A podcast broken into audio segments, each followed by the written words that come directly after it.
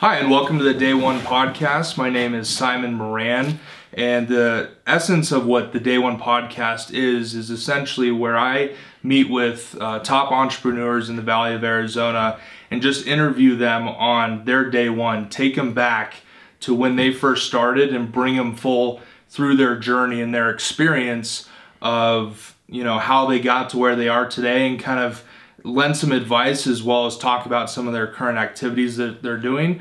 So today I'm interviewing JT Bell from Bell and Associates, and I'll let JT kind of introduce himself, who he is, what he does, and you know we'll get into it. JT.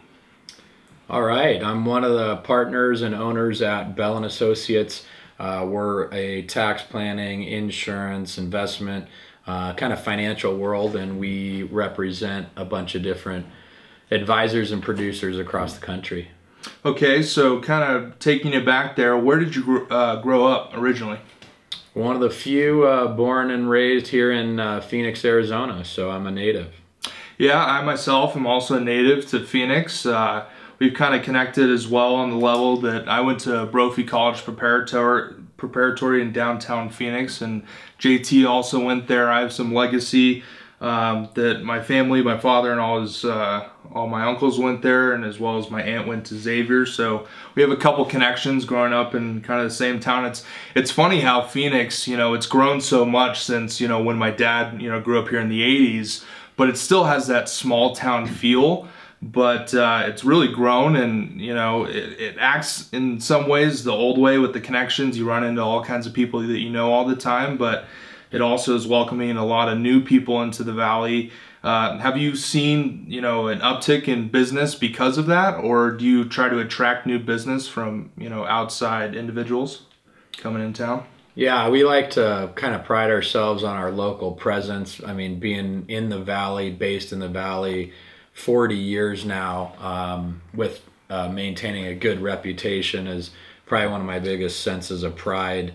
And uh, we really like to focus on uh, the Southwest region, Arizona in particular, uh, but we do operate nationwide and get business from all across the country. And uh, how did you find yourself getting into the insurance business originally? Yeah, it, uh, I, for being what I consider young, young at heart anyway, 38 years old, it goes back uh, 21 years. I got my insurance license when I was about 17. I I don't even think I could legally get into an R-rated movie, but uh, let's just say my father has always been a uh, tax planner, and I happen to be a very large producer at a very young age. And you can read between the lines on that. Sure.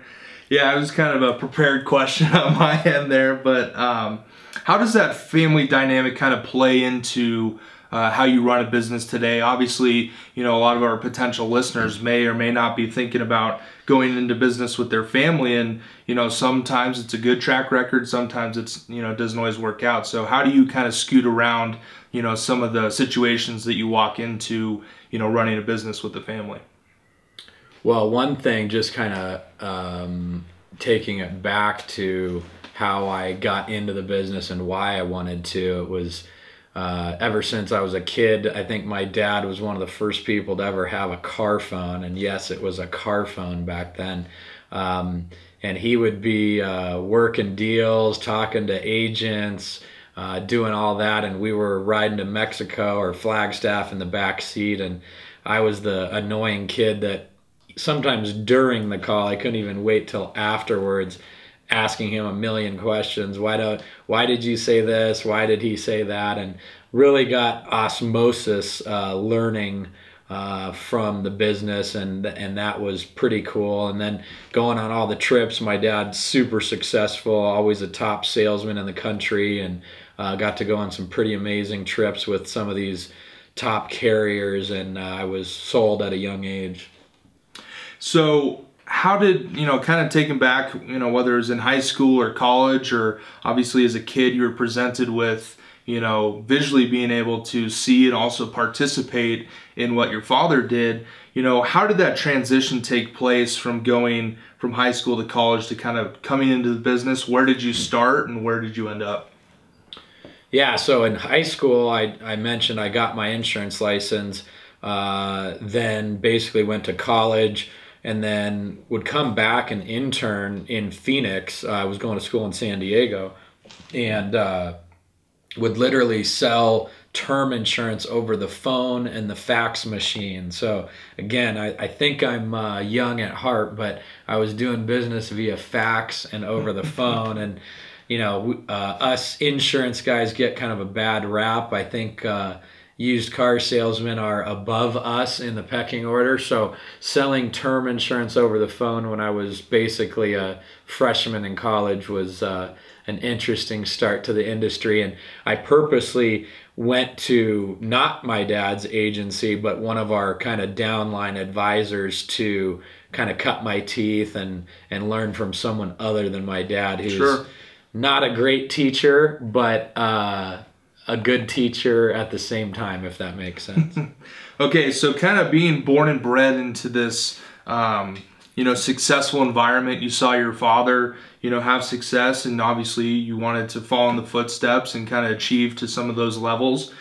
In considering that, how do you structure your goals and how do you plan for the future as far as uh, your, you know, farsight on on what it is you want to accomplish with business?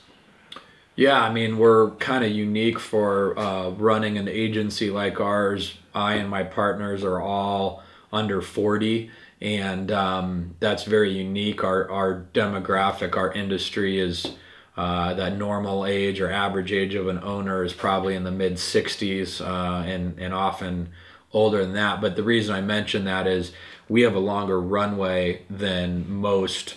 And so that shapes kind of our goals and our trajectory. And we're trying to focus on uh, younger demographic and some of the cutting edge technology and software platforms and that sort of thing to uh, keep up with the changing times. Sure.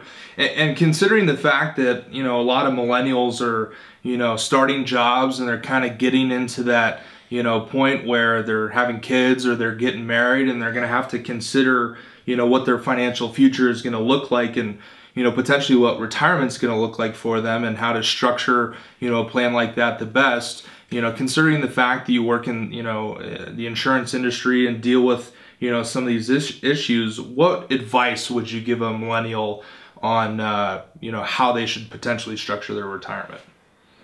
Yeah, I mean, it's kind of cliche, but starting early uh, is an important part of it. and then also sticking with sticking with a plan, uh, meaning there's all sorts of things that are going to catch your eyes monetarily, but having some money that's off limits to yourself is a huge uh, bit of advice and um, some of our products kind of force you into being long-sighted in your goals rather than uh, short-sighted. So, kind of looking back, you know, part of this part of the structure of, um, you know, this podcast is really to delve into the, you know, entrepreneur aspect of, you know, business and approaching things and uh, exploring kind of the ups and downs in business and and you know how you uh, should approach different situations. What's an example of you know maybe a, a large success and maybe a, uh, you know a, a lower downfall that you've gone through that have really shaped you and taught you a lesson on you know how you run business nowadays. Um, let's see. A bit of success, excuse me, is uh, taking a leap of faith with some of our top advisors and doing a recruiting event up in uh, northern Arizona where we really started off just bringing a couple guys up to kind of have fun and show them a good time and it really morphed into a huge part of our business. So that uh, has turned out to be a huge success and part of our business plan. Um, and let's see a failure or challenge a lot of our sales um, kind of rainmakers that we've tried to bring on have uh, let's see not i guess not done great to put it uh, lightly so um, that's just been a challenge for us is finding someone that's driven that has a good background a good education and and holds himself well and able to kind of put numbers on the board so to speak Sure. And just to also give you some context, I know we're in a slightly different setting, and, and we have some tools and guns laying around. And uh, he had mentioned kind of that up north location. That's actually where we're currently at. Uh, JT's partner Charles is, you know, has a property up here that they bring, you know, in, individuals, successful individuals within their company, and kind of, you know, have some time to decompress and work through a couple different things and show them some new ways to approach business. How do you think that is beneficial to those guys? Bringing them up here, letting them forget about kind of all the static that occurs, you know, down in the valley, and really let go and, and recalibrate in some ways. Yeah, we purposely tried to take the opposite of the cliche approach. Guys in our industry spend so much time under fluorescent lights and in big conference room at hotels and stuff and it's tough to concentrate. Uh, most of the time guys are checking their phones and doing other stuff.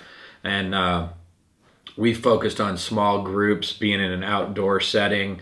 Um, and it just it's a whole different mindset and people are more engaged and that's you know half the battle. So uh, one of our strengths and our core identity is our sales ideas. Um, there's no better venue to go over these sales ideas when we kind of have a captive audience and their their full attention. Well jt i appreciate your time today. Um, just in closing out you know what is a way that people can reach out to you and and what's something that you can provide individuals with uh, that you know you currently have going on or that you're promoting or how would you like to connect with the audience? Yeah i mean our uh, we recently redid our website that we're pretty proud of really captures the essence of who we are. It's uh, consultbell.com and um, we work with a bunch of different financial advisors that wear different hats CPAs, attorneys, wealth managers, insurance people, and um, you know that's who we kind of serve, and that's our customer base, and we're proud of what we do and help them be more successful and help their downline clients in creative ways.